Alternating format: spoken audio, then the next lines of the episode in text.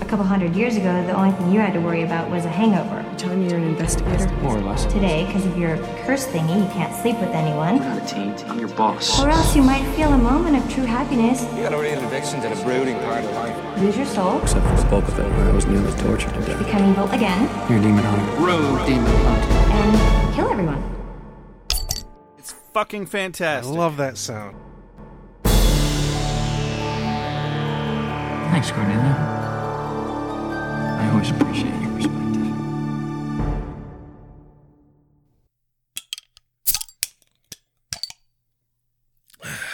Hello, and welcome to Ale with Angel. I'm Rex. I'm Josh. And today on Ale with Angel, we are reviewing Season 3, Episode 5, Fredless. Fred Less. I promise, I can read my own handwriting. I find that difficult to believe. Sometimes so do I. You know, for this being called Fredless, it's pretty Fred full. yeah, it really is. There's a whole lot of Fred. Yeah, I'll take all the Fred I can get. What? always got to take it to the sexy place, don't you? What? Um, okay. Yeah, you're right. As long as we're still on the same I page. can't even fight it. I was going to try and be like, oh, since when is that noise associated with sex in any way or capacity other than ever? Always. Exactly. Cavemen were going when getting slapped. Yes. Yeah. Mm. Yes, in fact. I was there. Oh, were you? I saw it. You're immortal now? I saw it with my own two doodle doos. I don't think that works the way you think that works. I don't think you know that that thinks how works it do it.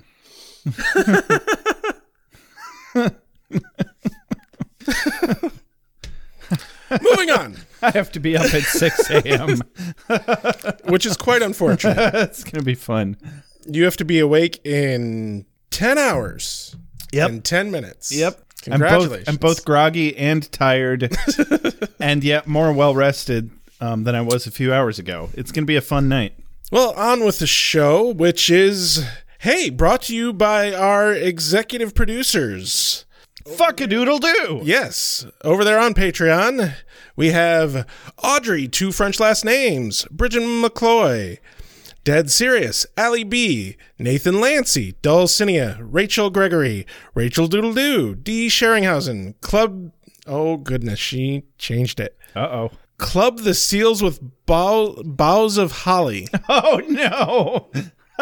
Club the Seals with Boughs of Holly. There we go. Mr. Tabalicious, Sandra Craig, Jay Sommer, Christina, Catherine Parkinson, Karen Moon, Chris V-Man, Pat Likes Turtles, Scarlett Choi, Bad at Changing Their Name Heaps, Andy Burgess, K. Fro Horse Dildo with BWB logo Gnome. Ha! I fucking managed You've it! been practicing. Father Defenestrato, Methuen DeBurr, Kelly MC, Jesse Rain, Alex from the Heart, and Carrie Phillips. Thank you so much. Without you, this show literally is not possible. I have one thing to say to that, Rex. What's that? I'll Rachel your doodle do. I wanted to say it so bad while you were reading the list, but then I did not. Well, I appreciate not completely destroying my flow. Well, it, Club, was, Clubby Seal did did that one. it wasn't for you, Rex. It was for me. yeah, that's fair. It's always this is about me, okay? Me, me, me, me, me. If there's anything we can agree on, it's that you will care about you. As it should be. All is right in the world. Do you want to announce So- a break? Yeah, yeah, I got that. I was just going to do that anyway. Okay. You can't tell me what to do. I wasn't. I was making a friendly suggestion. You're not my real daddy. I'm not. which is why it's so much better that way. Wow. so, hey guys, you're going to love this news. Rex and I are going on a short surprise sabbatical, but it shouldn't be a surprise at all because we mentioned it last episode. But we're going out of Yes. our way to mention it twice this episode. Um, it's going to be a much shorter break than uh, our last one and the one before that. Uh, we plan on coming back in January. Uh, we've got some stuff to handle. Work and personal lives are getting busy for the holidays. I'm sure you can relate. and my fiance is currently graduating from grad school. So Woo! that is a whole big thing. Yeah, that's phenomenal. I can't even imagine. Lots of stress in my house. Lots of stress. That's that's what I hear. yeah. Yeah, my sources tell me. And your source is me. Yeah, it's a pretty good source. I, at least I hope it's me. If you're finding out things in my house that are not through me or Caitlin, I would be confused and or worried. well, get ready to be confused and or worried. Oh shit, it's Edgar, isn't it? Actually, it's stormy. Oh. Well, that's impressive. He barely ever makes any noise. Their their rabbit is a bit of a narc. Oh, yeah. eh, That tracks. Comes to me in the night. But yeah, our break won't last long, just through the holidays mainly. And uh, we'll be back in, you know, infiltrating your ear holes come the new year. I just shake a jar of um, freeze dried bananas from across the city and wait ten minutes. They're not freeze dried, they're just regular dehydrated. Or do you, fine, fine. That's fine, Rex. it is. You don't know what I feed your rabbit when you're not there. Uh, that's actually a valid point. Anyway, yeah. Uh, but if you uh, still need to get your fix, I am still totally active over on Wubba Lubba Pod Pod with uh, Alex from the Heart. And we have just finished season one of watching, rewatching through Rick and Morty and digging up as much shit about it as we can. oh, you're done with season one? Yeah, we just finished season one. Damn. Uh, we're throwing out as much lore tracking and fan theorying and conspiracy theories about Rick and Morty as we can. We love picking shows where we just absolutely hate one of the creators because Justin Roiland can go fuck himself permanently. Yeah. And uh, it's great because we still love the show. It's got its moments. It's got its shitty moments. And then the- I, if if you hate Rick and Morty, come on over and listen to my Rick and Morty podcast, and maybe we can fix that. Because I I love making Rick and Morty converts. It's got a bad rap um, with a lot of people. The fandom. and that bothers the me fandom gives it a bad rap. it it does. Yeah, it bothers me because I'm part of several fandoms that get a bad rap. Like the uh, the the entire Source Engine Half Life Two fandom got pretty shitty for a while there over Half Life Three and other yeah. things. And the cake is a lie. It's I like, would shut argue- up, guys. I would argue that the norm is fandoms get a bad rap. Yeah. because or it doesn't take much of a percentage of the fandom to be shitty for it to spoil the entire fucking fandom. It's the shitty ones that are always the loudest ones, and that's the problem. Exactly. That being said, the Buffy the Vampire Slayer fandom has a great name, as far as I know. For the most part, yeah. They're during the initial controversy of finding out more about Joss Whedon, there was a kind of a split between the groups within the Oh, fandom. okay, Okay. Um, you know, I was going to say that doesn't affect the fandom at all, but it. I But see what you, are saying. You know how it is with assholes like that. Yeah. They always have their fucking staunch supporters. I'm that, sure there no were- matter what they do. there were plenty of apologists. I Oh believe yeah. it. Oh yeah. Yeah, Anyway, we got. We're not here to talk about that. but yeah, Or- wubble up a pod pod, uh, or just go to wubble wubba. The, just Google it. Wubble up a pod pod. You'll find us. yeah.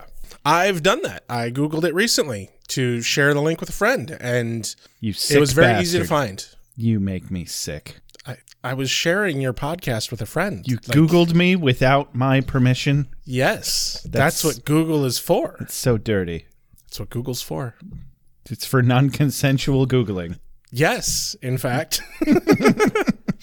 anyway, we're not here to talk about that.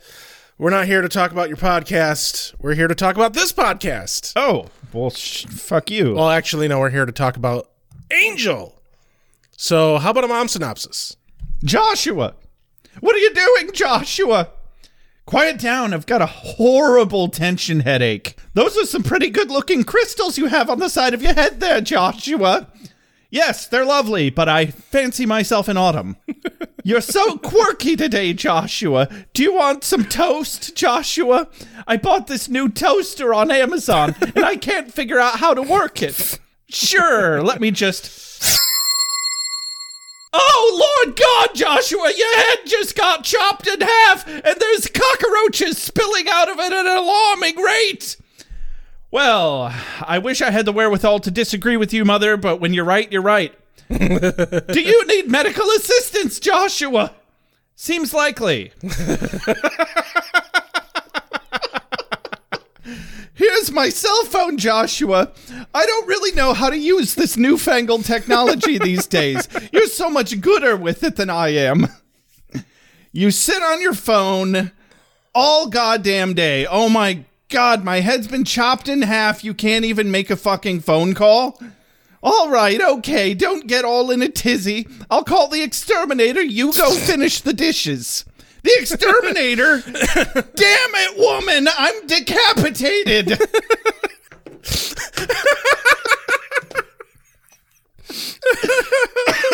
Based on a true story, guys. this really happened.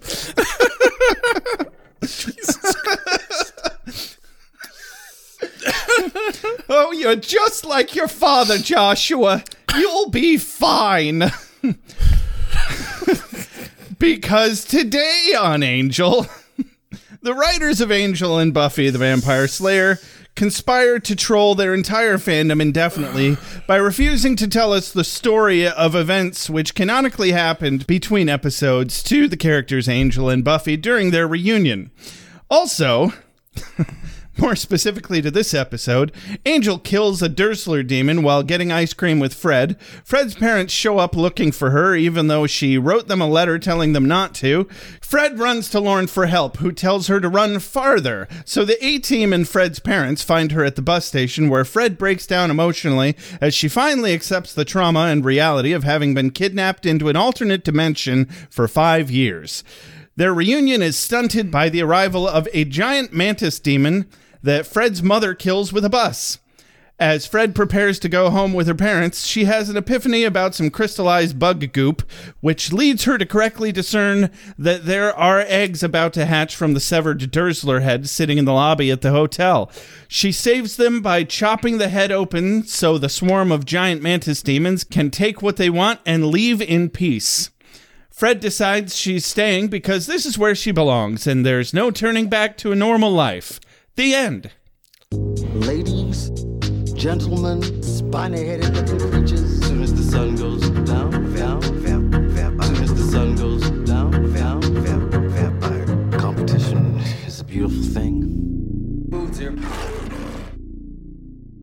So I just have a few things to say about your mom synopsis.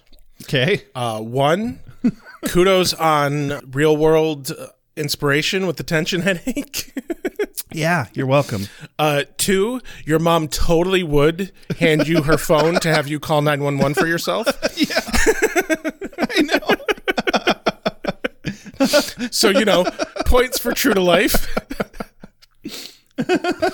and three, if there was any mom synopsis that I wish was animated, this is the winner.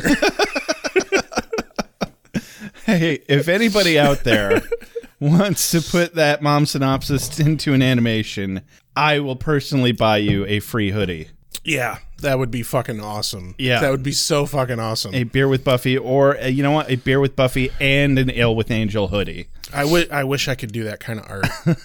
I wish I could do that kind of art still. Yeah. I, ugh, I could never manage animation anymore. Right. But yeah, that was That was a fun one. I'm happy about that one. I don't, don't know how much of it I'm going to edit down, but yeah. Oh man. So, an actual cold open Yes. as we start here with dramatic music and a blade in a close up on Wesley's face. You wouldn't dare. You were just going to toss in a Prothgarian broadsword with a third century ceremonial Sanctius dagger.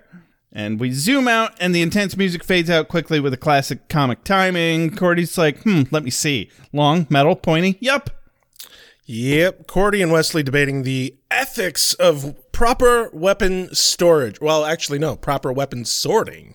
Sorting and Yes. storage. Yeah.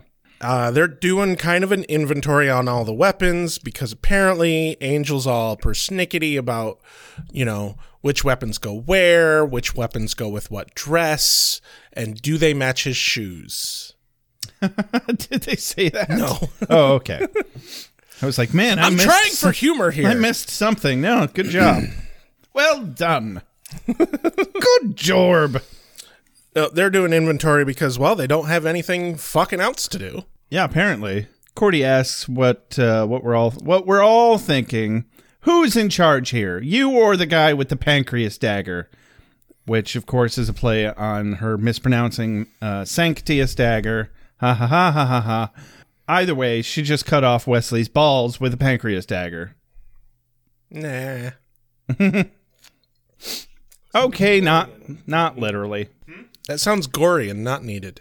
Yeah, well, I mean, how many little know-it-all British children do we need running around? That's a valid point. There's plenty of those in the world. Yeah, it's it's all right. He's still he's still he can still be healthy and happy, and maybe even have a sex life without balls. We'll just do a vasectomy. It'll be fine. Oh dear. Uh, Fred wants to know what time it is. Uh, Wes looks annoyed and shows Cordy his watch. Then Cordy informs Fred that it's three minutes from the last time she asked. As Fred explains her theory on quantum physics, Cordy interrupts that Angel will be back when he gets back. Fred changes the subject to Buffy, wondering if they're going to get back together. Which goes into a quote of the day Yep. from Wesley here, one of my quotes of the day. Well, Fred, that's a difficult question. I think it's fair to say no, not a chance, never, no way, not in a million years, and also nuh-uh. Nuh uh. I. Not, not sure I'm picking up what you're laying down, Wesley. Is that a yes? That sounds like a yes. I'm not hearing a no. So you're saying there's a chance. Uh, well, no, he specifically said Yes. not a chance. He didn't say one in a million. yeah. so Said you're not- telling no, me there's not a chance, never. No way, not in a million years. Nuh-uh. It was the nuh-uh that did it to me. Yeah, I, I appreciated the nuh the most as well. Uh, very thorough, Wesley. That's what I like about you. Your attention to detail. and then cue just one of my favorite moments in this show in its entirety. Mm-hmm. They do a dramatic reading that honestly is comparable to yours. It's like identical. I, oh my it's- fucking god! If Cor- Cordy's if it like, weren't for the fact that I know without a doubt that you did that dramatic reading first off five years ago for like the first time you did it. yeah, without having seen that show. With yeah, and you hadn't seen Angel or Buffy in a For- while for, like, 15 when we years. first first started doing this. So Yeah. like I know exactly how detached from this scene you were. You probably had no idea that it ev- even existed when you made that joke, and it is it is like you fucking wrote it. I know, right?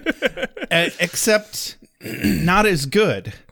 Well, like specifically one of the lines that Wesley says where he's like, "I forgot to brood." Yeah. like it's holy shit. I was definitely feeling the the energy, the, the dramatic reading it was so energy. good. I like I had to fucking pause it and just sit there and laugh for a solid ten minutes. Actually, I was like, no, Wesley, you're doing it wrong. you're supposed to say, God damn it, Gordy. Don't you know how broody I am? I mean, their version has to be edited for TV. Eh, they can say, God damn it. They can say, damn it, at least. Yeah, I don't think they could actually at that time say "God damn it." Yeah, eh, you still run into issues with that because everybody's a bunch of fucking Puritans Yep, in this country. that our country was fucking founded by them. What do you expect?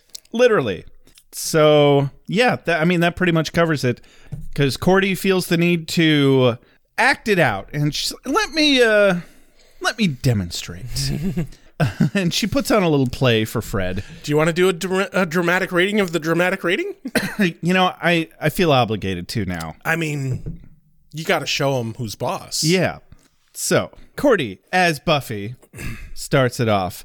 Oh, Angel. I know that I'm a slayer and you are a vampire, and it would be impossible for us to be together, But, and Wesley, as Angel, stands up and gingerly puts his glasses off to the side. My gypsy curse sometimes prevent me from seeing the truth. Oh, Buffy. Yes, Angel. Oh, I love you so much. I almost forgot to brood. And just because I sent you to hell that one time doesn't mean that we can't just be friends. Oh, or possibly more. Gasp! No, we mustn't. Kiss me, bite me. Oh, How about you both bite me? yeah. Because yeah, Angel crashes that party. He interrupts. Why don't you both bite me? And then uh, they put Cordy in there as a proxy to speak for fans across the chasm of the eons. Because Gunn asks how it went with his reunion with Buffy, and Angel snarkily responds, "Oh, those two pretty much summed it up." But also, he says he doesn't want to talk about it. To which Cordy responds, "But uh, Angel, we're your friends." and it's not healthy to repress stuff like this. you you need to share your pain, express those feelings of grief and longing, or the curiosity is gonna kill me. She finally just lets it go, and she's like, "God damn it, tell me, because I can't not know, because I'm a nosy bitch. Deal with it." And I I I appreciate your honesty, Cordy. I desperately want to know if this was the showrunners actually wanting to troll the fans. That's what it's looking like at this point. like the fact that the comic exists and does absolutely nothing to fucking show what happened. Yeah. Like that tells me it's trolling. It's got to be. Yeah, somebody told Jane Espenson, you can't actually make a real story out of this. Yeah. Because we want to piss off one person in particular, and we don't care who we kill in the process. But yeah, it oh god. Sorry. I need a moment. I was thinking about that fucking comic book again. yep, ditto. I'm pretty pissed about it too. okay. I, I'm through it. I'm through it. Yep. So Angel's fully content to leave Cordelia permanently toiling with blue balls and the entirety of their fandom, which is ravenous 20 years later. Yes. So um, then he grabs his date buddy and takes her out for ice cream. By the I- way, that's Fred. Yes. I liked the very last two lines in the in the ep- scene where Cordy's saying, "Now we'll never ever know." And you just hear Angel off in the distance. That's right. That's right. this really is them trolling the fucking fandom. I mean, that part really was funny though. no, it was it was excellent. It was it, it was good. Mm-hmm. I would have found all of this way more entertaining and funny if that fucking comic didn't exist. if the comic just didn't exist at all. yep, it just didn't need to exist. So, yeah, cut to the sewers where Fred does some good old fashioned babbling. I think the most important takeaway was that they ran into a demon at the ice cream place and that Fred would like to make a condo in the sewers because she finds them homey, among other things. specifically the line I wrote down from this that I really fucking loved was she says sewers which are just so bleak and oppressive and homey. I could build a condo down here. Bleak, oppressive, homey. Exactly. All of those words I completely associate with one another. that tracks. Nothing to see here. Move along. Nothing to see here. Yeah, so while Fred's enjoying some nice self deprecation and getting Angel to disagree with her, she notices some crystals. And uh, just like on the side of the, the wall, I guess. And Angel sends her back to the hotel. And she sticks her head back around the corner just to make sure one more time, for like the fourth time, that, now you sure you don't need me? And he's like, Yes, I'm fine. And just as she fucks off around the corner, we see a Dursler demon rise up right behind Angel. Yep. It's pretty creepy. Yeah. And opening credits. Meow, meow, meow, meow, meow, meow, meow, meow, meow. Ow. I told you I'd throw shit at you. Thank you. Thank you for correcting me. Uh, we go back to the hotel where inventory continues. Inventory continues. Yes. uh, which you know it makes sense because inventory always takes way longer than you want it to. Yes. Always Inventory always continues, it never ends. exactly. That's why you hire other people to do it. Oh God, I actually know a guy who, like, fucking 15, 20 years ago, got a job at one of those companies that does inventory for other stores, Oh God, yeah, I did that once. and he fucking loved it. Oh, he ew. loves it so much because he still works there. Ew, Now, granted, he's like management now or some shit, it better be. but like he just he did he's done it for years. Ew. Like, granted, th- this company when they do inventory, they just have hand scanners and you just scan everything. Still. You don't actually have to write anything. Still, Uh, the last retail job I did, we had to actually fucking write a bunch of shit. ugh. Yeah, and like keep lists and, out- and fuck that. Fuck that. Yeah, I the the inventory company I worked for like two shifts because my mom had picked up this weird stupid job, and of course she was trying to push me into getting a job from the age of fucking twelve. Yeah. Uh, she got me on a couple of these calls, and they had these gigantic, obnoxious calculators that looked like they're from the seventies. Jesus. Um, and I guarantee that store did not get a good count. I saw the way that these people were counting. They were just counting with their eyes, Dude. not their hands, the worst and inventory. just and just going clackety clackety clackety on these Right. fucking calculators. I'm like, there's no way you're typing real things.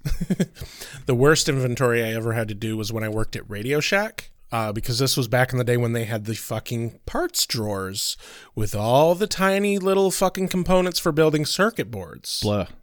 And we're talking hundreds and hundreds and hundreds of small, tiny little fucking components that you have to fucking. It, it's like trying to count a box of buttons. I was gonna say rice. Not quite that bad. Hmm. They were bigger than that, and they were in little like plastic little baggies and shit. But it was still like, imagine a box full of like shirt buttons. Yeah. That that's what it was like to count that. Yeah, shit. fuck that. Wow. It's Yeah. even this conversation about inventory just won't end. yeah. Oh my god. That that's because it's inventory. That's because it's inventory. exactly. I don't want to share my feelings. I don't want to open up. I want to find the guy that killed Tina, and I want to look him in the eye. Then what? Then I'm going to share my feelings.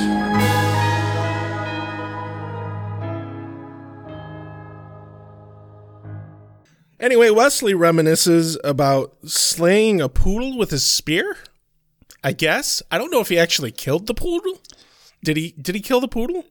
Um, well, the the poodle's owners weren't happy. We know that. Yeah, they weren't happy. Uh, it sounds like he Um, certainly skewered it, which makes it 'Cause- pretty 'cause- likely that he murdered the poodle. Yeah, because it was uh, it was a trident. They call it like a three pointed spear or something like that. But it's a fucking, It's a fucking trident. That's- yeah, A spear with three points is a fucking trident. yeah. Get back under the ocean, asshole. You've got work to do. And it's There's about some th- sea poodles that need Yes. murdering. It's about this time as Wesley is reminiscing about murdering poodles when Gunn leans over to Cordy and is like, "Hey, could you maybe have a teeny little vision so that we can stop doing this?" Yeah, hey, I'm bored. And she's like, oh, sure. One of those skull splitting, horrendous, emotionally draining or whatever. I don't know. They're bad. They're real bad. they're bad, You want me to have okay? one of those bad things for you? How about no? And then she's like, ow, ow, ow, which is never, in fact, how she exclaims pain for having a vision. But he's all, yes, yes, have a vision. Yes. Milk that vision, you vision cow. But no, she didn't have a vision. She stubbed her toe on some invention that Fred made, and it's either a decapitation device or a toaster. or it makes toast. It could make toast. I doubt that it makes toast. It I- looks nothing like a toaster. Right? Like it kind it has a kind of slot. Uh, I guess it kind it of looks only has like one. a big toaster. Right. If you could make toast in a Like suitcase, if you want to toast an entire loaf of bread at once, several. yeah, Yeah. like, sure. But it has an axe I sticking. out think of that's it. called That an just- oven. That's just a straight up Oh, oven. Yeah, Yeah. you know I don't even own a toaster.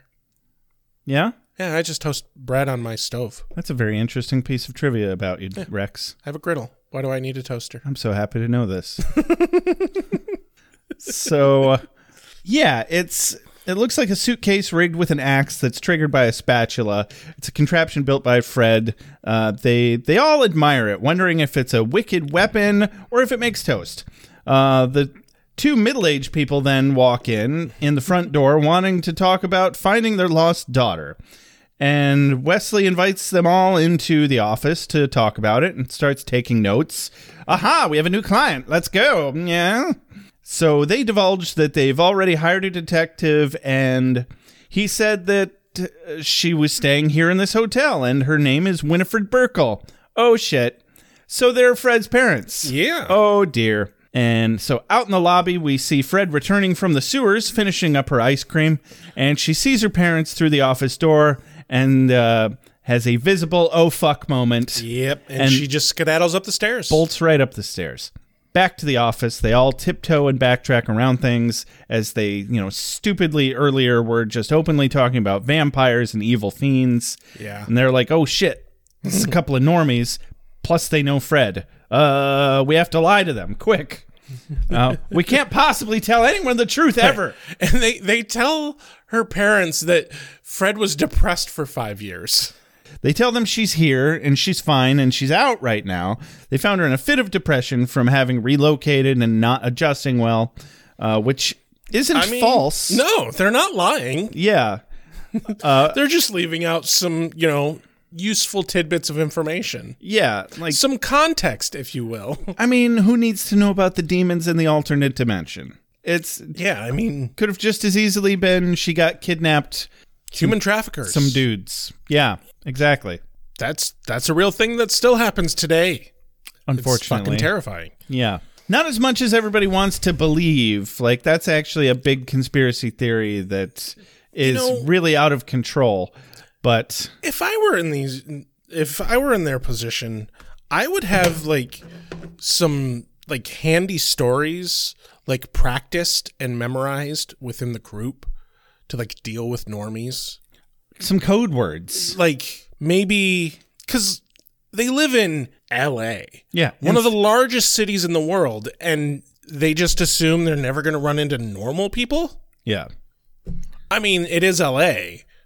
I give them that. Oh, it's kind of the same issue they run into in Buffy the Vampire Slayer, where it's like how much of the town is aware of the demon problem since they're on the Right. Hellmouth, and they kind of just shoved all that out the window after a couple seasons. You know, when the Yeah. entire high school threw Buffy a party or a thank you, gave her a big thank you at the Um, graduation or whatever, to be like, we know this isn't a normal place, uh, Right. and You're the Slayer, blah. um the book series Dresden Files I think the idea that is exists in that book is kind of my head canon for how it works in the Buffyverse and that is that people are so uncomfortable with things that they can't explain that after shit bad shit happens they will retroactively kind of rewrite their own memory to no that didn't happen that was just someone on drugs Yeah, I just like uh, Principal Snyder. Uh, Yeah. was always like they're on PCP.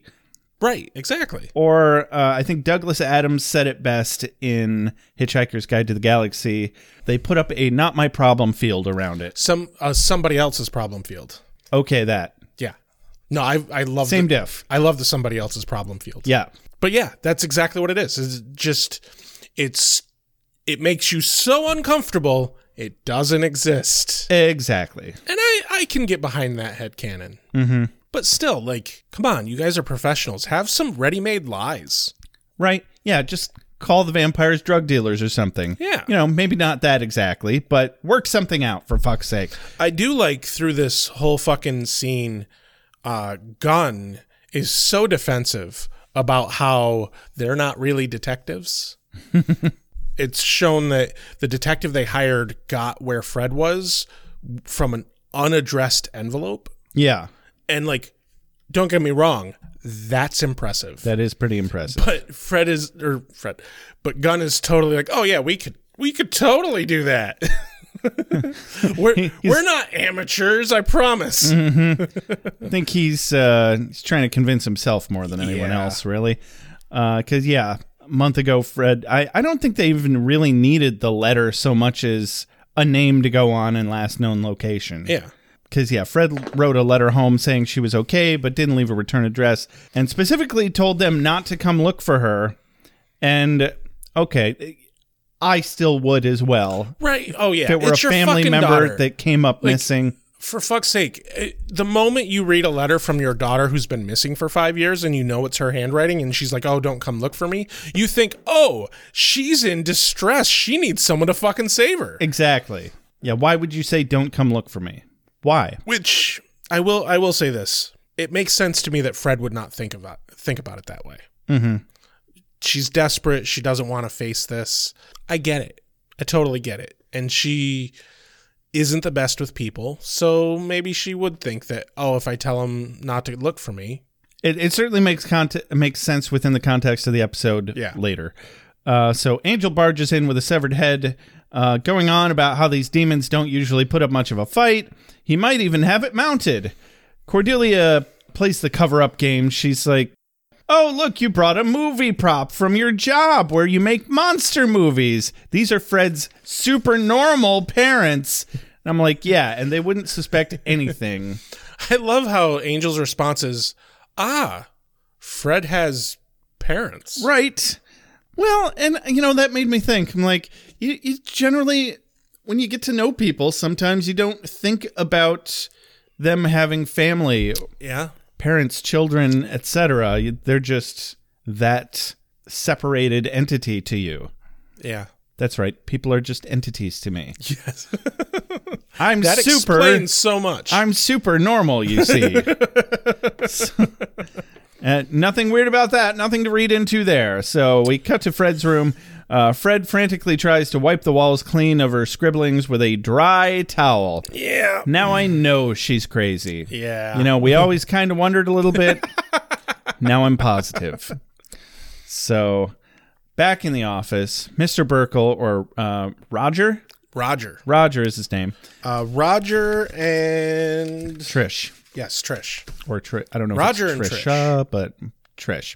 Uh, Roger informs Angel that his prop is dripping, which makes An- Angel act extra awkward, swinging it around, saying, "Oh, this old thing, paper mache, glue." Hucks it in the back room. Crash, maybe some lead. Um, probably that mirror from the last episode is what it hit. You know the one Oh, yeah, where yeah. we're like, how would he know the mirror was there? Huh? Yeah. Uh, anyway, so they want to know uh, when Fred will be home, and he assumes she's up in her room right now. Yeah.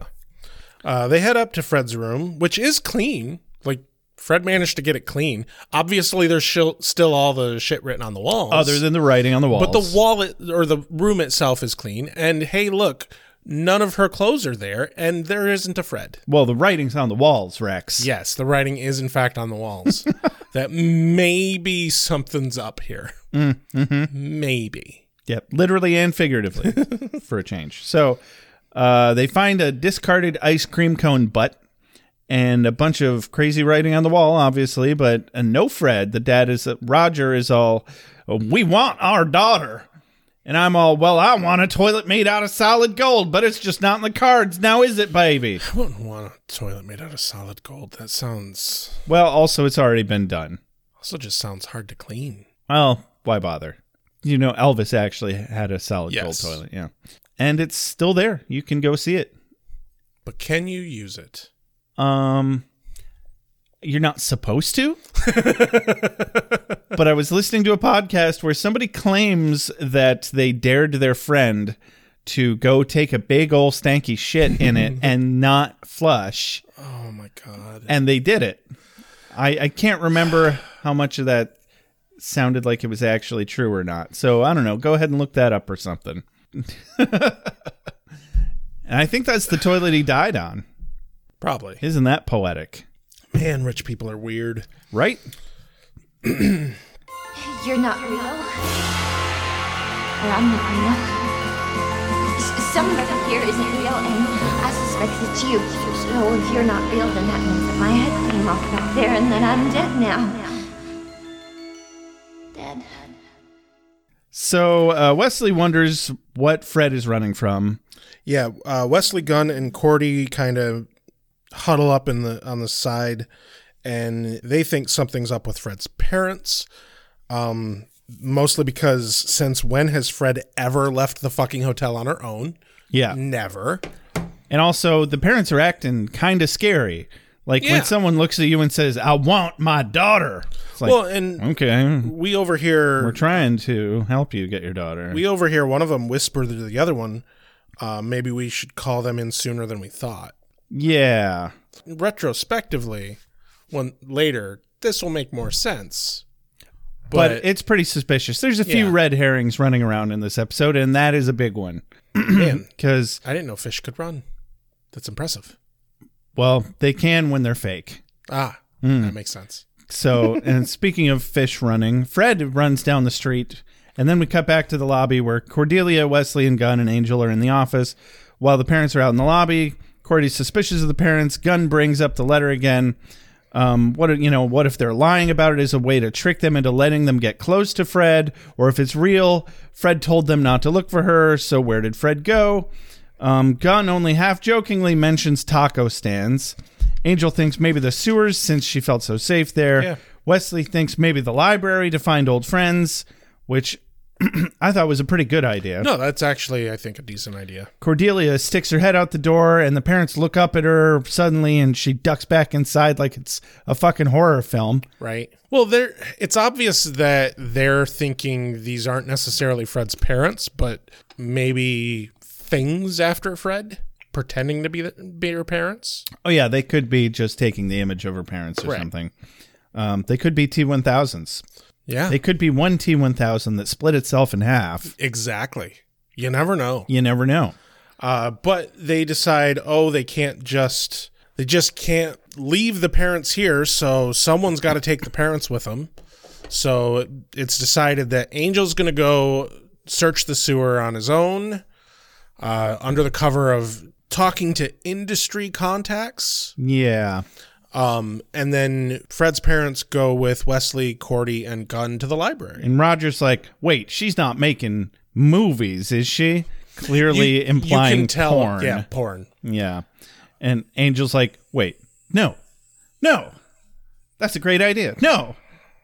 No, he didn't say that. I'm just dirty. I'm a dirty, dirty boy. Yeah. I'm a bad boy, and you should punish me, daddy. you should all see Rex's face right now. See, now, now I really am a bad hate person. Yeah, you should. That's it's unforgivable. So. Okay, so she's not making porn that we know of. And cut to Caritas, which is still a mess. completely fucked. Uh, Fred goes to see Lorne, dis- disrupts Lorne in his leisure time watching Judge Judy. I remember that show. Yeah, who doesn't? that doesn't mean it was good. No, it wasn't. It's such bullshit. Yeah. Now there's eight million knockoffs of it. Oh God, yeah. Well, that, Judge Judy was a fucking knockoff, dude. really? Yeah. She wasn't even the first one. No, People's Court. Oh, People's Court, God. Oh. I think, was the first one. All right. But that also might be a knockoff for all I know. Fuck, I don't know. Right. So uh, Lauren puts out a cigarette on the table while he's groggily walking to the uh, to the door. The table immediately falls over and glass shatters immediately, and he has zero reaction to this because he's in the fuck everything mode. Yeah. And to hell with Fred. Uh, oh, nice to see you. Okay, thanks. Bye. And she busts in the door singing "Row, row your boat" Yeah, she's very aggressively singing "Row, row, row your boat." I'm like, whoa. loudly and aggressively. even if you couldn't get spiritual readings off of somebody from that, I'd still be like, easy there, killer. calm the fuck down and let's just have a calm conversation. Yeah. and you know, he looks like he's got a, either a terrible hangover or a migraine or something as she does this. Uh, finally, he sits down and he's like, "Okay, okay, I see you're fucked. Uh, you know what your problem is?" And she's like, "I'm not strong enough to face my fears." Nope. You haven't run far enough. Here, eat this gigantic red herring. Fucking eat it. I've been cooking it since last scene when your parents said, Is it time yet? It's another thing where it's like it makes so much sense that Lauren would be like, "Oh, you're running from your completely normal family. Run. Run from your family. Family is terrifying. Oh Given his history. with his past. Yeah. that does make a lot more sense. Yeah. Okay, that was going to be my big question for the for the episode. Well, I guess this has been Ale with Angel. I'm Josh. I'm not done with the episode. Well, it's all you. Uh, we cut quickly to the sewers where Angel is searching. There's an insect like thing that watches him. And then we cut back to the library. In the library, the parents grill Cordy on Fred's library habits. Uh, didn't Fred work at the library? Yes. Wasn't she a librarian who believe also so. studied math? I believe so. So why wouldn't her parents know about that? I think she was uh, a grad student or something. Yeah, but all they seem to know is that oh, she used to love the community library back home. Yeah, she al- she always stayed there uh, while m- her mom did her her rounds or whatnot. And Corey's like, "Oh, were you a doctor?" And she's like, "No, I was a school bus driver." Yeah. oh, no wonder Fred's so smart. There's a doctor in the family. Actually, I'm a bus driver. Well, I call bullshit. That lady, Trish, seems way too calm and well adjusted to be a bus driver, physically fit and not a smoker. Maybe she's just so far gone that she seems that way. She's wrapped around full circle. Exactly. That's how that works. yeah. No, being a bus driver mangles you physically and mentally into the grave. I can imagine that if you like children, being a bus driver could be cool, uh, depending on the age group. What you're describing doesn't exist. What people who like children? People who like Some children. people like children. even if you like children, even if so, okay, so you're an extrovert, let's say, who enjoys the company of children, the job will still take its toll on you physically. yeah, probably. Anyway, I'm just jaded. Yeah. I hated being a bus driver and it ruined me. So, but I, I never drove a school bus. Right. So I, I imagine that's not quite as physically demanding as being a city bus driver. I imagine driving a school bus is a lot like the wheelchair accessible bus I drive at work uh, on occasion. Yeah, it's just a couple hours a day in the morning and then in the afternoon. But but that bus is a lot more like driving a U-Haul truck. And I imagine driving a city bus like what you drove is not like driving a U-Haul truck. I mean, actually, no, it kind of is. It's Oh. just really long. Okay then. But the chairs were terrible. Like, yeah, I think U-Hauls are more comfortable. But so anyway, yeah, Roger gets scary again and wants to know why a physicist is working for a detective agency. I say, I say, oh, geez, I, I went foghorn leghorn on you. I'm sorry. Yep. Well, Luckily his accent is not that thick. at least he knows she's a physicist. So there's something that they know Yeah. about their daughter. Fred's gone through some changes. Isn't that how Cordy Yeah. says it? Yeah. And um, he's like, Well, whose fault is that? And I'm like, Well, I'd like to know what the fuck kind of question that is. Yeah. You haven't seen your daughter for five years. You expect her to have not changed at all? Yeah. Even if she hadn't, you know, been abducted to uh, another dimension or anything like that, you change in five years. Yeah. And why why is your very first question, whose fault is that? Yeah. Is it is it anybody's fault? I don't think that's how that works. That's not how that works. It's time's fault. like you're Time changes you. he's being instigative Yeah. there um to be fair, he's very worried about his daughter. i guess fine I'd be pretty angry. And from his perspective, it probably looks like these people are just giving them the runaround. it does kind of look like that Yeah. And so Wes. we didn't murder your daughter at all. Right. we didn't sell her into She's slavery not chained up in the basement. Funny that you should question that, even though I brought it up without provocation. we're not feeding on her oh sh- People don't do that. that's crazy talk so uh, wes and gunn come downstairs not having found any sign of fred Yep. they confer privately again this is like the third time they've done it and not the last gunn still thinks uh, taco stand Cordy still is suspecting the parents more than ever. Wesley wonders where she would go for help and guidance. It suddenly clicks as to where the fuck she would go for help and guidance, And cut to the sewer where Angel, who is not scared at all, and has cell phone service in the sewer, which is fucking impressive. very impressive, he jumps at his phone ringing and it's Wesley. yeah, And they both realize simultaneously where, Where- she would yeah. go for help and guidance. And he's like, and we call ourselves detectives. We can't even track someone down on an unaddressed letter. Jesus. I mean, Keanu. So as he walks away the other direction again, the mantis demon stands ominously in the middle of the tunnel as Angel turns to leave. A person needs certain designer things. You shouldn't be trying to eat my friend's brains. Hey, you're a vampire. back to Caritas. Everyone is there.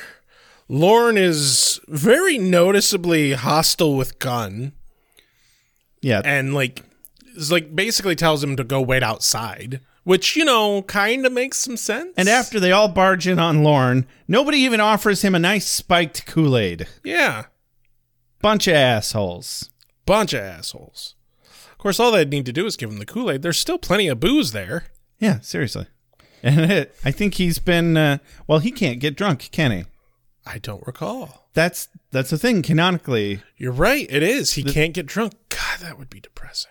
Very Like imagine because they're impervious to poison. Right. Imagine being in the state that he is and like so upset about his club being ruined like this, and he can't even get drunk about it. Yeah, and half of his clientele murdered. Yeah. Yeah, That would suck. but uh, Wh- How how do you live without a toxic coping mechanism? Damn. right.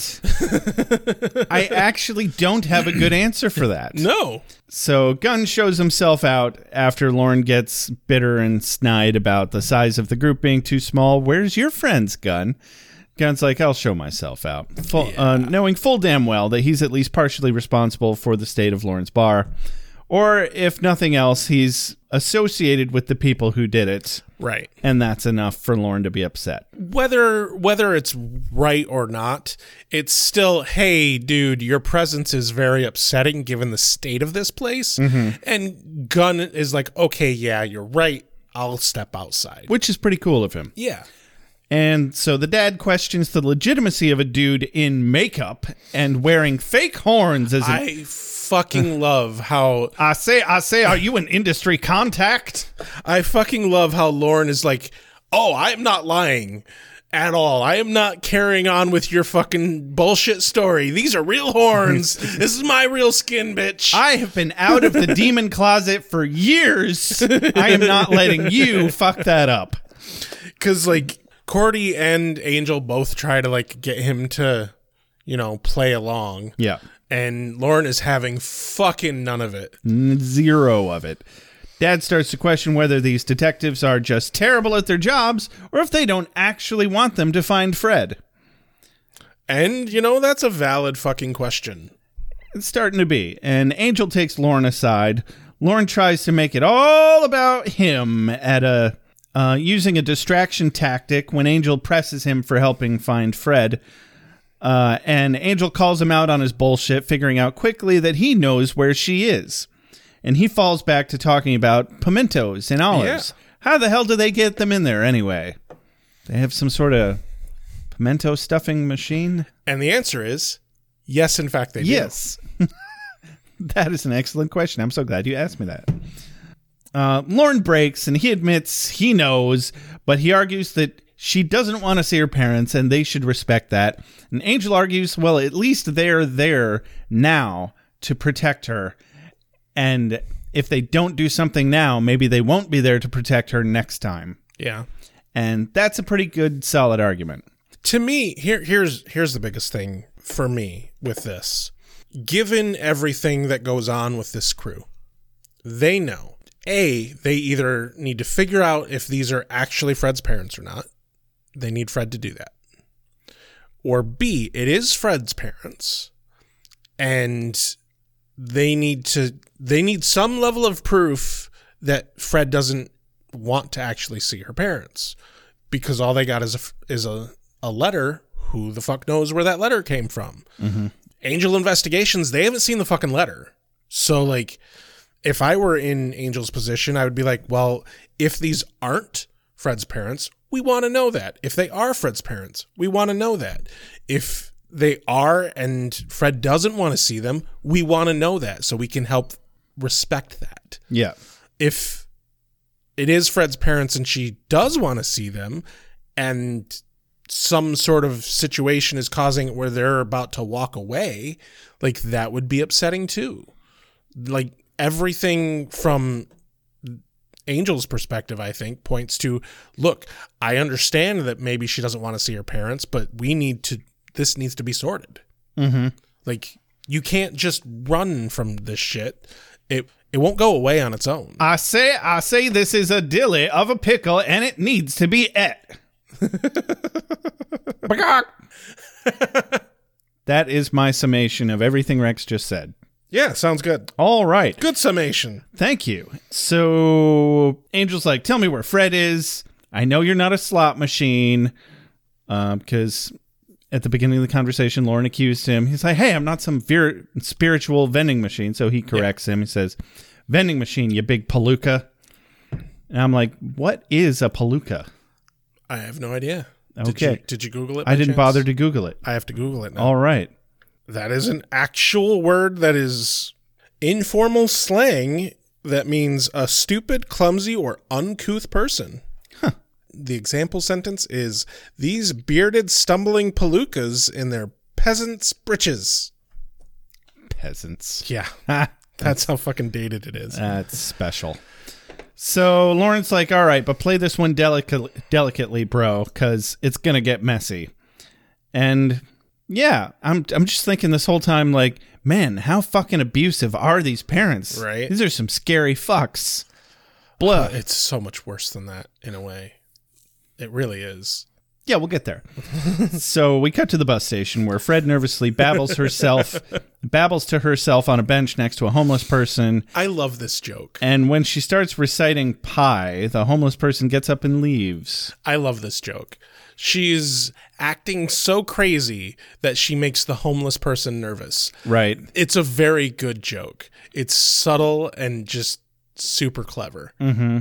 Yeah. Fred's parents, uh, along with Angel, walk up to the counter of the bus station, and Fred sees them and freaks out, starts running away and yelling, You're not real! And then has a big old breakdown as they run to her. But she uh, turns out just hasn't been able to process her whole experience in the other dimension as real.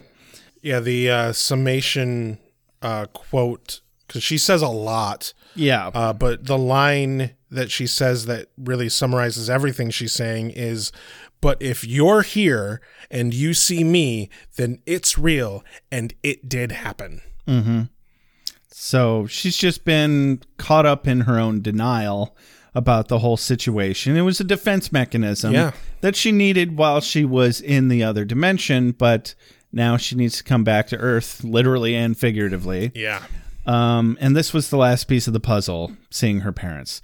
And now that her parents are here, she has to accept the reality of the other dimension and that she's not stuck in a fantasy book, um, which honestly, it sounds more terrifying to me to live as if you're stuck in a fantasy world. right. Like, well, it, it's. I mean, it's. But I fuck. guess after using that as a coping mechanism for long enough, you get stuck there. I mean, that, that's the fu- that's the entire question of the Matrix. Right. Like, Like if you know the world you're in is not real, do you want to stay there? right. But if you exit the matrix, you the world is hell. Luckily for her, it's the other way around this time. Yes. the uh, the real world is less hell than the alternate dimension. So yeah, this actually seems like a perfectly healthy, super cathartic breakthrough, if you ask me. oh yeah, she unquestionably needed this. And I could not for the life of me figure out. I had no idea what in the hell Lauren was thinking by telling her to run farther from her parents. But yeah, given his history with his family, Yeah. But also, Seems like he would have a little more insight into the fact that that's not how that works for everybody, Right. and that she actually had a good relationship with her parents. So I still don't 100% get where he Well, was and coming from. One of the here. thing, one of the things that he did say to Angel is, you know, this is going to get ugly, and it's going to get ugly because he knows what she has to face to see her parents. She she has to face the reality of what she went through when she sees her parents. Yeah. and like now, if he were an empath demon, that would make more sense because all he would be feeling is her fear of having to face that. but he gets actual visions. um, But he and- knows Mm-hmm. yeah. the outcome of this, which is f- arguably far better than had she successfully been able to continue running. maybe maybe he knows that she needs to try and keep running and fail at it rather than turn to face it because if she turns to face it then she can kind of brace for impact so to speak and then that would maybe not have as much of an effect on her as having to face this without that bracing Well, then that means he was putting on a little act when he was pretending not to know where she was with Angel. and i would i believe that Yeah, i think he's totally capable of that he definitely is. Okay, I, I guess I'll leave that there on the table as a headcanon. and and I totally believe it because he was specifically not playing into the lie of him being an actor because he knew he didn't fucking need to because he knew that her parents would fucking get it. Okay. See? See? Sure. It works. It all works out. It all works out. Yeah. Lauren is awesome. So, what's awesome? Lauren. Lo- Lauren, yes, Lauren is awesome. Thank you. Um, I knew that. Anyway, a giant, scary, stupid mantis demon drops down, f- I guess, from the ceiling. I don't know. Yeah. Or he leaps across the room. It looks like he drops down. And the dad's like, Well, that thing's from the movies, right? That is by the way a badass fucking costume. It's Like, pretty this, neat. This is a for a fucking random monster of the week, just one off. Like it's a badass looking costume. Mm-hmm. it's a good costume, but it's not great effects. Which No, no. because every time it's on screen, they have to do this weird motion blur thing. Because I don't think the costume, it would have been really cheesy the way the Right. costume moved. yeah. but it looks great Like, statically. yeah, statically, it's a fucking amazing looking costume. Mm. And uh, Cordy's like, shut up and run, stupid. And Angel says he can handle it, so he stays behind as everybody else runs out the door. Uh, they panic that all their weapons are still at the hotel, but maybe they have some in the trunk. And they're like, it's, well, it's okay. Angel said he could handle it. Crash. Hey guys, I brought more Kool Aid. Actually, the bug gave him the Kool Aid. yeah. Here, you'll need this. Woof. Crash. Thank you. you were right. So they finally drop the act, and Wes tells the uh, Roger the truth about Angel. He's a vampire. He's, He's a a, vamp- vampire. He's a vampire, but he's got a soul. Uh, I'll tell you the whole thing if we if we live through this. And they find some golf clubs, and Gunn finds a bow and arrow, and they all start taking shots at the demon. Fred picks up a golf club that gets knocked out of someone's hands. I'm not sure. Was it Cordy? Somebody gets knocked over. Angel gets knocked over like three times. Oh, God, yeah, Angel's just beating the hell. He gets the shit kicked out of him. But he's good for it. He's a trooper. He's a No, champ. um, Fred actually goes to help. Yeah. Fred Fred attacks the bug with a fucking nine iron. Five iron Oh, sorry, is, five iron. is what Gunn says later. Ah, five iron. Um, her dad even pitches in to help, Mm-hmm. which, holy shit, he's a normie, Comes at it with a garbage right? can. Go him. I mean, he's just protecting his daughter. but still, Yeah. think like I'd imagine that a normal person usually would just go fucking catatonic during this sort of thing. So go him. Yeah, that's that's a very uh, likely scenario to freeze in your in Yeah. your place and something that fucked up happening. Oh yeah.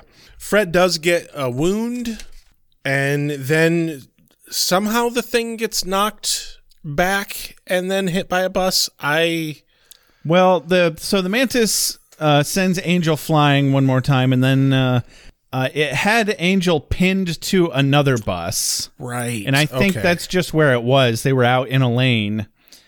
And then it unexpectedly gets smashed by a passing bus, throwing bug guts all over everyone, especially Fred, but especially the windshield. Yeah. Ew. And then it's revealed that the bus was being driven by Fred's mom. And she hit it on purpose. Yeah. and she gets out and she is absolutely ecstatic that her bus driving skills earned her a demon kill. I can relate. It's like that moment when after you've like learned a thing years ago and then something comes up where you get to you get to express this knowledge that you had that you haven't touched in years. Yeah. And you're like, "Oh my god, I get to talk about this." Like you talking about comic books. Yeah, last exactly. episode. Hmm. Um, but she's ridiculous, and you very much see Fred in her in this moment. Yes. she's like, "Did I get it?" I I have to say the casting of Fred's mom fucking perfect. Spot on. Like it is Both of them, Roger, so, So believable that these are her parents. Very much so. And everybody just kind of stands there silently in awe of the situation. Yeah. and we cut back to the Hyperion. I was hoping for some demon fighting tonight, and I wound up with a delivery job instead. If I come back here on the end of a spatula, I'm expecting some serious workman's comp. I'm just messing with y'all. Cordy is given some first aid, and she's kind of laying things out to Fred's parents. Yeah, they all chat nicely uh, uh, now that they've all bonded over murdering a poor innocent giant mantis demon. Yeah, poor innocent. That's correct. It was just trying to save its own babies, but we haven't gotten there. Right. So, uh, you know, just like Fred's parents were doing. There's a I- theme. Shit, that didn't even click till you just said that. Me, yeah, ditto. I just thought of that. Just thought of that. Damn! Look at that. Oh, jeez. It's like there's layers to this onion. Fred's mom gets a little nauseous over the Dursler demon head just laying around as Fred notices some crystals on the side of it. Gunn, not knowing that it's actually paper mache, walks away with it going, "Ah, women.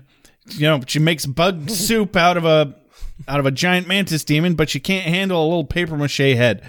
And he sets it on the counter next to Angel. And He's like Angel and, and- arranging yeah, its hair. Right. Angel, Angel and Wesley are like, you know, that's real. You know that's not paper mache. He's like, "Do we still have that bleach in the bathroom?"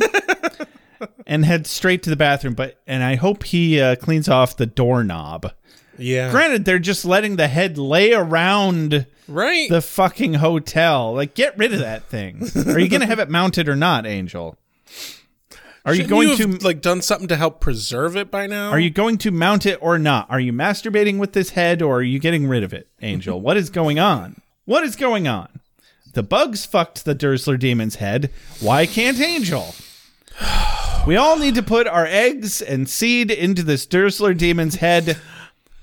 it's just that time of day. Everyone put your eggs in one basket. Ew. oh my god, we're never gonna get any other interviews. They're gonna listen to this episode, this timestamp, and go, "These people are fucking freaks." maybe, maybe, maybe Harry Croner was like did the interview with us, and then afterwards he's like, I should wa- listen to some of this guy's episodes and listen to him. He's like, Oh, I got to tell everyone to run. I imagine he walked away from that and said, "That's not what I signed on for at all." the look on his face a couple of times, I was like, "Oh, that poor bastard." yeah, he, he was kind. He- we were too weird for him. It's like, really? You were in professional film in the 90s, You're bro. like- You're an actor, and for fuck's sake, oh, well. What are you going to do? you're a theater kid. Yeah, presumably. oh, well. So, where were we? Uh, It's not, not paper mache. Gun runs Yeah. to the bleach. Uh, Angel and Wesley watch with satisfaction as Fred and her parents all seem so happy to be reunited. And Uh, her- Cordy announces that it's now Angel's turn, and he giddily goes, "Oh yay, my turn!" and runs over, and uh, he's a dork. I love it when he's a dork. He is a huge dork, and Cordy specifically calls him a dork. And uh, I couldn't agree more. But also, they themselves are an adorably little happy family. Yeah. And uh, that's another theme. It's like Yeah. they, they don't even understand that they have what they have. And so Fred is talking to Wesley, uh, remarks how she's okay now because Angel saved her, and gushes as she tells as she's telling her mother everyone's roles on the team, which makes her realize suddenly that as she gets to herself, she doesn't really know what her role is on this team Right. and nobody else butts in to be like, "Oh, you're the you're the physicist. Every detective agency needs a physicist." Yeah. yeah. No, but nobody does that. Um, so this is To be where fair, we- they didn't hear her say this. Hmm? None of none of the actual team here heard her say this to her parents. I don't know what you mean. Because she's telling her parents that, oh, you know, Angel's the champion, Wesley's the brains, and all this, and none of the other team. No, Wesley was, Oh, Mm. was right he? there for that. Oh, then. I don't. I don't know Then if I'm anybody wrong. else. I don't know if anybody else was, but Wesley. well, then, definitely goddamn was. it, Wesley. Uh, yeah, he just kind of had a a crestfallen look on his face as she. He he's just glow- he's just glowing from the compliment to himself. right. She thinks I'm smart. Aw. so, yeah, this is where we learn what the parents were talking about earlier when they asked, Yeah. Is it time yet? And they meant calling the police. Which, in hindsight, yeah, they probably should have way sooner than they they were talking about it. Yeah, that's that's legit at this point. Because Roger's like, To think I was going to call the police on a bunch of superheroes. I say, I say. and Angel and Dad bond over, uh, Angel and Roger bond over a reference to the 1963 Bob Hope Desert Classic. Um, it's a really very nerdy moment. But also, like, oh right, Angel's oh, old. Angel's old. I mean, maybe I just thought it was dumb because I have no idea what the Bob Hope Desert Classic is. Uh, was it a golf game? I think so. Okay. Well, that's fun. So Fred says, fuck it. I'm going to go home where it's safe. And uh, her parents are super supportive and happy about her decision to come home. Gunn and Wesley agree. Wes uh, is looking a bit sad about it, but he agrees she'll probably be happier there. Uh, yes, the uh, Bob Hope Desert Classic is a golf tournament, Okay. specifically in Southern California. Interesting. Okay. Has Angel been around California specifically that long? I- Yeah. 'Cause yeah, Seems likely. Yeah, the 60s. Yeah, he was. because he was in this hotel in like That's in right. the like fifties or some shit. yeah. Yeah. So he's been in. He's been around. Huh. Isn't it handy we were there to get all that information during that episode? Yeah. So now we cut to Fred's room, and Angel stops in to check on Fred. She invites him in as kind of a bittersweet nostalgia because she won't be seeing him back home, even though she knows that she doesn't need to. Right. and uh, he asks how he asks how she is, and she lists off like fifteen different emotions. Very thorough of her. Yeah. she- She's very thorough. He asks if she's going to remember all the writing on the walls. She claims it'll be easy because it tells a story of a handsome man who saves a girl from a horrible cave and takes her back to his castle, but then he leaves. So she accidentally creates a new cave, hoping that he'd save her again. And then she kind of comes back to reality for a moment. She's like, But you can't do that again, can you? Nope. Yeah, and Angel doesn't really say anything, but the writing's on the walls. Hell, That's pretty good. um, yeah, I'm happy about that. Yeah. Back to the lobby. Cordy and Trish are chatting about uh, monster movies and how Roger loves them, and Trish can't believe it's all real. Cordy assures her that the demons in the other dimensions definitely are real. Aliens, maybe. Yeah, well, you know, talk to the guy with the weird fro in ten or twenty years, and he'll uh, he'll tell you otherwise. Uh, Gunn and Roger admire Fred's contraption. Wesley is a huge nerd.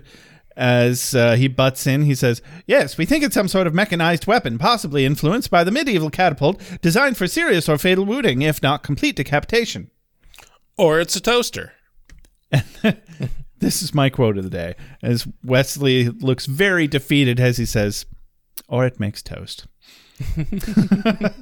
and Fred comes down the stairs, foreshadowing everyone. Trish is very specifically asking if Fred threw away the shirt with all the bug guts on it, And she's like, "No, I'm keeping it as a souvenir." which I thought I- she was joking. I thought she was being completely sarcastic here, she's not. which is ex- completely explains the weird delivery of that line. Right. I'm like, wow, somebody really just let her go with that. And they're like, hmm, she took it seriously. I like that angle. No, it's because it's an actual plot Yes. point that she, and that's why they established that Roger likes gross horror movies. And when she says, I'm keeping it as a souvenir, he says, that's my girl. Right. So it, the writers did their jobs here. No, it, it's it's very clever. It's very clever. Um, when you're looking back at it, but in the moment, it feels like she's just being sarcastic. But also it feels right even if in the moment where you're like, "Oh man, she just she is an awkward person." She's very bad at being sarcastic, Yeah. was all I figured. Yeah. And so she hugs everyone goodbye, except for Angel, who just hands her a bag and says, Bye, Fred. But because I that's still the closest he can get to being emotional, I guess. It was very subtle, but it, it worked. no, they they totally made out before they came downstairs, I'm sure. I believe it. That's my headcanon. Oh, I was shipping these two. I'm like, damn it! Right? She wants you so bad, Angel. And for fuck's sake, he needs to be interested in someone who's not a fucking blonde. Right? Give the girl what she wants. A hard, hot dickin'. Just don't fall in love Just with her. Yeah, you know, Platonic fucking no worries. not a problem. this does this doesn't have to be perfect happiness, bro. It's very rare. anyway. oh jeez. Sex is funny and fun to talk about. We're we're better behaved in real life. Mostly. Yeah, we're putting on a show. That's right. Yeah. Good cover up, Rex.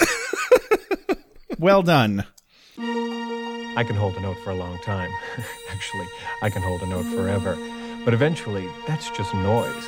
It's the change we're listening for. The note coming after and the one after that. That's what makes it music. Uh, from here, we cut to the taxi of them driving to the airport, uh, where it is talked about how their parents, or how her parents, rented out her room. And, you know, the guy's lease is up in a month, but hey, we'll work it out. Yeah, won't be a problem at all. She's like, Well, you rented out my room? They're like, Well, you were gone for four years. How were we supposed to know? She's like, Well, I was kidnapped into an alternate dimension, which they squeeze a very tiny joke out of with the fucking Right. taxi driver. And the mom's like, Well, she was. See, they don't mind telling all the normies about Right. weirdo ness. And then this is this is the moment when Fred looks into her bag, sees the crystals on the shirt, and from that one clue puts everything to fucking together. Because she's a genius. Peace. She's a weird genius. And then she quickly tells the cabbie to turn the car around. Do it now. Do it now. And we cut Get back, back, to the hotel. back- so we cut back to the office of the hotel. Everyone sits around and enjoying a communally uh, missing Fred session. Uh, everybody's all sad, and Cordy, however, weirdly misses Fred's parents. No, no. This right here is so true to life because I've had this moment with friends where I meet one of my friend's parents and they're like super normal and nice people. Mm-hmm. And then all of us weirdos are like, man, it would have been so nice to have nice, Good. normal parents. Good parents who care and are supportive and show affection. Yeah. Gee, wouldn't it be nice to be well adjusted, Rex? I can't even imagine. We'll it. never know. we'll never know. We'll never know.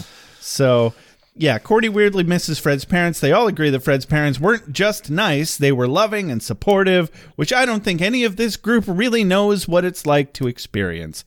I can relate, as we just did. Also, Ken Rex did Yeah. all Yeah. previously. Uh, Cordelia's happy that uh, Fred has a shot at a normal life and bemoans that nothing's ever normal around here. Cut to the severed head as it starts to pulsate and shit starts to poke through it. Yeah. And back to the group, they're talking about how they'll all miss Fred. Angel thinks Fred was soothing. Quote of the day here he says, She was just this nice, quiet kind of crazy. I found that soothing. Mm-hmm. And Cordy gets uppity about it, and she's like, "Hey, I'm not soothing. I could soothe your ass off, pal." and personally, I'm like, "All right, get to soothing." Oh, that's right. You'd rather sit around being snarky and judgy all the time. Okay. Cordelia has her tender moments. She but, does. But a generally soothing presence mm, doesn't hold a candle to Fred. No. And all Gunn can say about Fred is, oh boy, she sure was handy with a five iron. Wow. I so at first I was like, God damn, gun, what the fuck? Because this whole episode he's like barely plugged in. Yeah. I slightly think that he's trying to not have feelings for th- Fred. I think he's like trying to back off and trying to not pay attention and like put that out. That's like, possible. out of his mind. That's kind good of head thing. cannon. Yeah. um because he does like he's had a few moments here and there where he like looks at her and is like hey i'm interested in that but just with this episode it's like get with it man Well, Get and you fucking can with it you can tell from this episode that Wesley's the one who's very interested in Fred. yeah um, which we haven't quite gotten to the the real click moment for that. Right. But we'll, we'll get there. So Cordelia pretends to be happy that Fred's gone, but no one buys it. no and then she's like, "All right, well, I'm gonna go home, eat some comfort food, cry a bit, and curl up under a big fluffy mantis demon." and they're surrounded by mantis demons uh, as they all the, rush. the effect of all of them outside the window is so awful it was pretty terrible. and I really wonder, like, did did they make that many mantis demon costumes? No, oh god, no. That that was very much because they were all roughly the same angle as well. Uh huh. And so I think honestly, it was just okay. Let's edit in all these fucking. They man- took a bunch of shots of him standing in a different place. Yeah, exact. And then Oh, I don't even think. It, I superimposed don't even it. think it was that far. I think they just took, like, basically cut and pasted multiple copies of the same image onto the film, kind of thing. Like, I don't even think they like did multiple recordings and then layered them. No, I don't think they went that far. Hmm. I think they took one static view and then just edited in all the separate different mantises because they all look way too alike. Well, who knows? But yeah, we can we can all agree that the uh, the motion effects for this mantis demon were awful. Yeah. even though the the makeup for this demon was excellent. So anyway, they're surrounded by mantis demons and as they as everybody rushes for weapons, Angel is quickly pinned to the floor. Fred rushes in and uh, she throws down her axe mechanism and triggers it and we finally get to see it in action. she steps on the spatula and out pops toast. Uh, Wesley has a tub of butter waiting. and they feed all the mantis demons some toast. Yeah. And everybody goes home. Everyone's happy. and then the mantis demons murder But everyone. no, actually, it does launch an axe. it, and- la- it launches an axe and uh, it chops the Dursler demon's head in half, releasing a bunch of cockroaches. yeah, they're definitely cockroaches. Yeah, just they're supposed to be actual- like baby mantis things. but, Actual like, cockroaches. You know, I can't really get too mad about animal rights in this one. No, no. It was probably much easier to get a bunch of cockroaches than like say a bunch of mantises. Or mantis demons, baby mantis demons. I wanted to see real mantis baby demons. Damn it. Okay. I have standards. But yeah, Fred saved the fucking day. Uh, once once the the bugs are out of the head, that's an interesting sentence. uh, once the bugs are out of the head, the the mantis the mantis demons all fuck off because they just were there. They were there for their young, and that's it. Yep. And Gunn brilliantly discerns that it was not a toaster. Nope. Fred explains her thought process. Basically, when she noticed the crystals on her clothes, she realized that the crystals on the Dursler demon's head didn't come from the Dursler. Therefore, it must have come into contact with the Mantis demon, and having eggs in its head would explain why it was acting out of character in the ice cream shop for a Dursler demon. So it was still kind of a leap, in my opinion, to thinking that there were eggs in the Dursler demon's head, but not so much of a leap that I can't just let right. it go. Like it it feels right enough that somebody who is that intelligent could fucking deduce something like that. Sure. So with the uh, making the assumption that it's got eggs in its head, uh, she knew that more of the mantis demons would be coming for the eggs, since she hypothesizes that they are a hive species, and that must have been why the first one was there in the first place. Yep. And so Angel and uh, Wesley are all they're all proud of her and shit. Wait, I'm gonna back up though. Why did it come to the bus station? The head was at the hotel. I suspect it came to the bus station because it was following Angel. Because he killed the Dursler demon. Yep. Okay. All right, I'll buy that. So Angel and Wesley are all proud of Fred and shit, and Fred lets loose that she thinks that this is her true path in life, and she has to break it to her parents that she's staying instead of going home. Uh, Wesley puts it to a very one sided vote whether or not she can stay. Everyone who's all for Fred staying, say aye. Aye. Oh, it, great. You're staying. It's decided. And Roger and Trish are staying an extra couple of days to make sure that she's sure about her decision because uh, I say, I say we miss you and shit. Yeah. He says a couple of weeks at first, and she's like, mm, I may miss you, but you're still my parents. Yeah. Um, And hey, they could it works out. They have a whole fucking hotel. hotel. like, you know what? They could actually stay a couple weeks and it probably Yeah. wouldn't be that bad. Exactly. They have a hotel. So Fred is like, Oh, I think I'll I know where I'll end up. I'm like, that's right, underneath Wesley. Giggity. So cut to Fred's room. Yep, where they're painting the walls, Mm-hmm. erasing all the the mad scribbles. Angel and Roger are talking about conspiracy theories, specifically Spiro Agnew being a Gath, uh, Grathnar demon. You know who that was? No, I don't. Nixon's vice president. Oh, So that tracks. yeah. I recognized the name because I was like, wait, that's what Nixon's head on Futurama is always. Um, he's talking to the the headless robot that's carrying him around. He's like Agnew. Oh, So I never knew that that was his vice president, but it makes sense now. So uh, Wesley and Gunn bicker over the direction of painting with the roller. Oh, you're going to get those dribbles if you go side to side. Whatever, who cares? So Trish puts them in their place. She's like, no fighting, boys. Cordy comes in with a pizza, offering some to Fred. Fred's, Fred's like, maybe in a minute. And she just needs to have herself a spiritual cleansing moment of painting over her drawing of her and Angel on a horse together. yeah. It's sad, but cathartic. Mhm. Moving on. Garark. Gerarg. Is this for me? I must be ready. I need my strength. Strength. Give, give, give, give me more!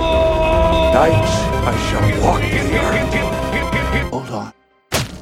You've got something here. I- How'd you feel about this episode, Josh?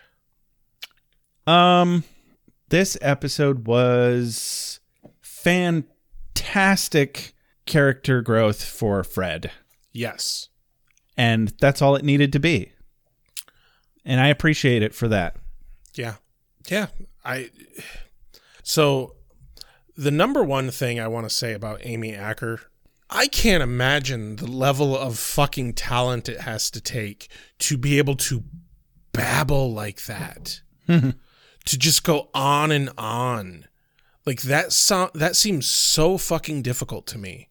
And like there's a lot of times in other shows where you have Or char- at the very least to make it seem natural. right and she If- does. If, that is the if she's not ad libbing that at all, if that's how they wrote those lines Yeah. verbatim, Yeah. then to make that seem natural, that is a task. So the the the thing that always comes to mind with this sort of thing in the first episode of Firefly, when River, who again, is another character who tends to babble and say crazy shit. When she's first introduced, her quote crazy babble is it feels awkward Hmm. and it the delivery and everything it just doesn't feel very natural and genuine Mhm. but amy acker fucking nails it there isn't a moment where she's just kind of babbling to herself that doesn't feel exactly like that Yeah. it's fucking impressive It is. Yeah, I love that we're finally done with this whole beginning of the season shit where every episode there's just this shtick of come on out, it's okay. Oh, it's not okay. Right. They overplayed that joke one Yes. one too many times, and I'm Yes. glad we're pretty much done with that. As as far as Cordelia and Gunn, I feel like they Gunn especially got the short stick on this episode. Oh, yeah. And he's been getting the short stick on a lot of episodes, and I'm kind of tired of that. This like they've done gun development episodes, and I still feel like he's getting the short end of the Right. stick. He's still not nearly as fleshed out as they've already made Fred. One of the problems that this season has had thus far is this is episode five. We are still dealing with the shit that happened at the end of last season. Yeah. Like, for fuck's sake, we're in a new season. Let's move on to new shit. Right. I really want this to be the last fucking one. Mm-hmm. And let's move on to new shit with the new big bad and everything. Just let's stop dwelling on what happened the last fucking season. Yeah. Angel doesn't really stick to the big bad formula per se. Well, no, not it doesn't. and they're but- still going to bring back Darla one more time. yeah. I'm, I'm just tired of Darla. Yeah, just get her back. Let's get it over with But already. hey, at least this fucking episode they didn't have uh oh look what's happening with Darla moment in the fucking show. yeah, not this episode. They've been doing that like every other. Yeah. I think. And I'm still not sure which one she actually comes back in. But no, I think overall the execution of the episode was great. The character development for Fred was fantastic and so fucking needed. The monster of the week fit the theme. Exactly. Looking for your children. And it wasn't something that felt painfully shoehorned in. Yeah. Like it actually like worked. Mm-hmm. A solid fucking episode. Not the best episode ever, but it was for a monster of the week sort of episode. It was exactly what we could fucking hope for. Yep. Yeah. Yeah. They, really, the only thing that felt like a leap in this episode to me, which is still barely a leap, is okay, two things. There was Lorne telling her to run farther, Right. Which, okay, given his past, I can kind of understand that. And we laid out some headcanon about maybe he did this on purpose because he knew that it was the best way to make things play out the way they did, right? Which is why Possible. which is why the idea of being able to tell the future is so problematic in writing. Yeah. Oh god, yeah. Um, so all right, sure, whatever.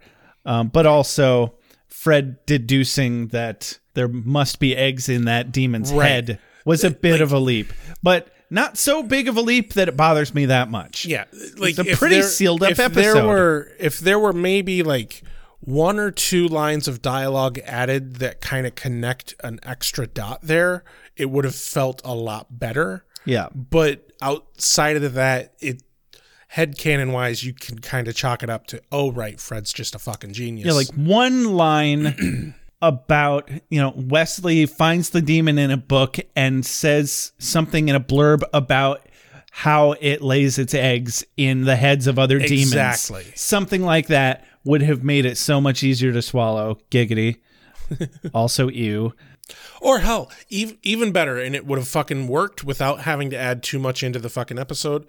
Um, in the beginning scene when the crew is all fucking inventorying weapons, if they just put Fred sitting at the counter with fucking stacks of demon books, just randomly reading through st- demon books, that would have been perfect. I think that would have worked great. Well, even if they had just wasted a little less time on bantering about these stupid fucking weapon weapon sortings, Yeah, fair. inventory bullshit, and shifted it over so that somebody could have read from a book about it later. Because you know the episode was still forty-two minutes long, Right. So they would have had to cut something, but there was plenty to cut at the beginning of the episode. But anyway, yeah. Overall, I liked it. I Not- agree. Not a bad episode. I agree. Cool. Well, uh, You got a quote of the day? I was just going to ask you the same question. Uh, yes, I do have a quote of the day. I'm giving it to Wesley, downtrodden, or it makes toast. I I want to say if I could say, oh, the best the moment of the day was unquestionably the dramatic reading because that Oh, sure. that moment was like hands down one of the funniest fucking scenes that I've we've had in Angel yet.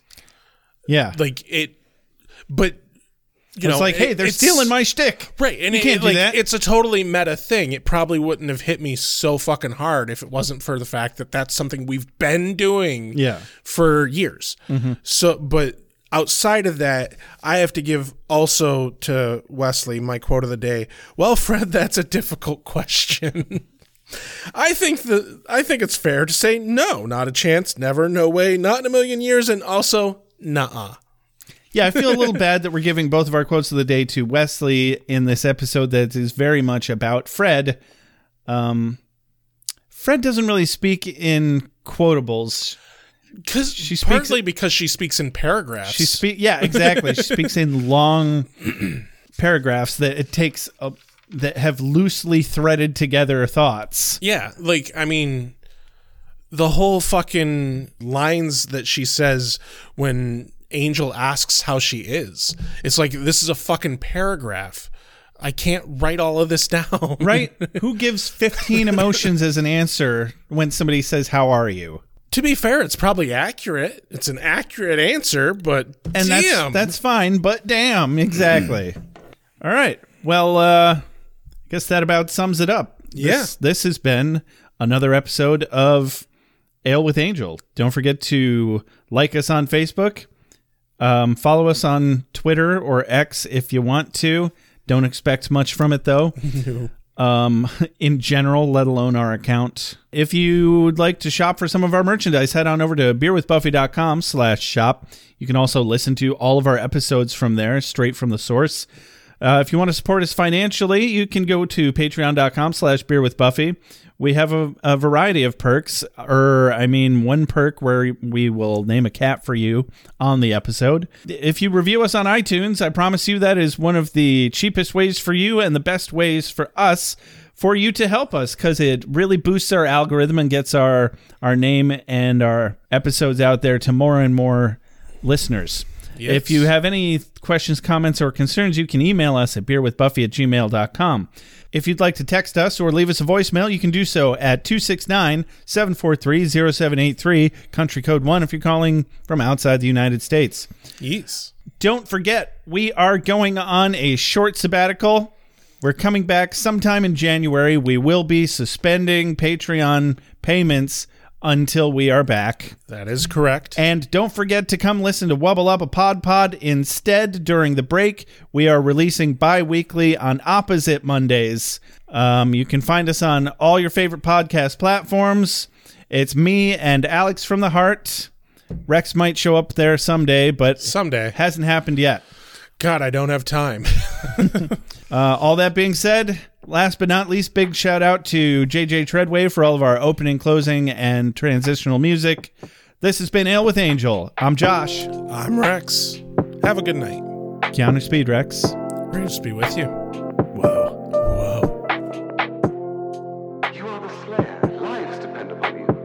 I make allowances for your years, but I expect a certain amount of responsibility, and instead of which you en- enslave yourself to this, this cult. You don't like the color?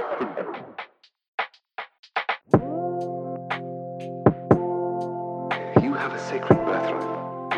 You were chosen to destroy vampires, not to wave pom-poms at people. Why can't you people just leave me alone? You are the Slayer.